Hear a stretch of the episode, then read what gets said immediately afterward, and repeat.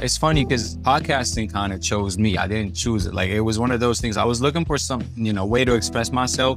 I used to write a lot. I used to have my blog and everything. I still do, but like, you know, writing takes time and it takes a lot of research and whatever. With podcasting, I could just speak up my mind without having to record. So without having to look good, without having to set up anything behind me.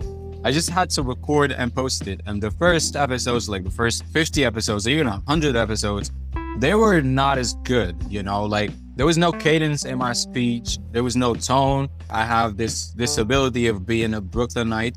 People of the East are not famous for their eloquence. Some of the guys I used to look up to growing up are like some rappers who literally like mumble when they rap. They don't even like pronounce the words right. So, you know, you grow up with that and that's how you talk basically on a day to day basis.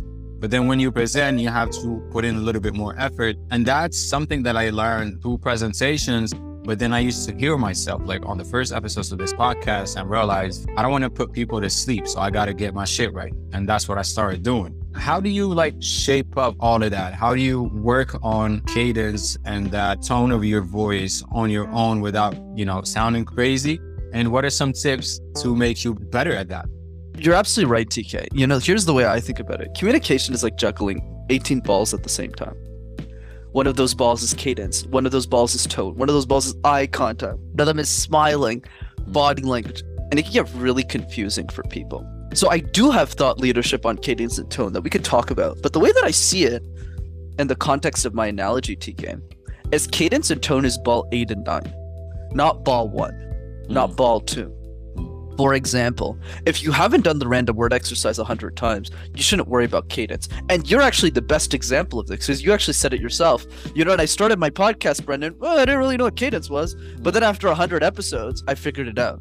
Right. But here's the thing: if you didn't throw the first ball in the air, which was to do the podcast, you never would have got to cadence. Right?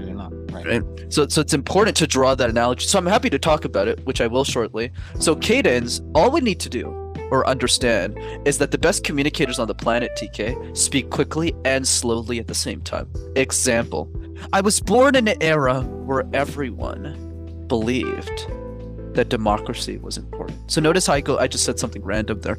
But notice I went quickly then slowly. So that's how you do cadence. So always do both. Don't just speak slower or faster. Use different tones. And then tone is three tones. Speaking, high vocal tones and low vocal tones.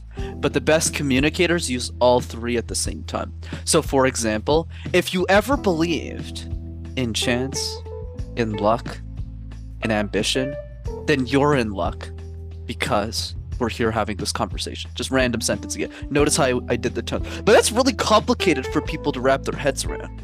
That's why I start with do the random word exercise and then the other two things that I talk about as well. Hey, you've reached the end of this clip. Congratulations.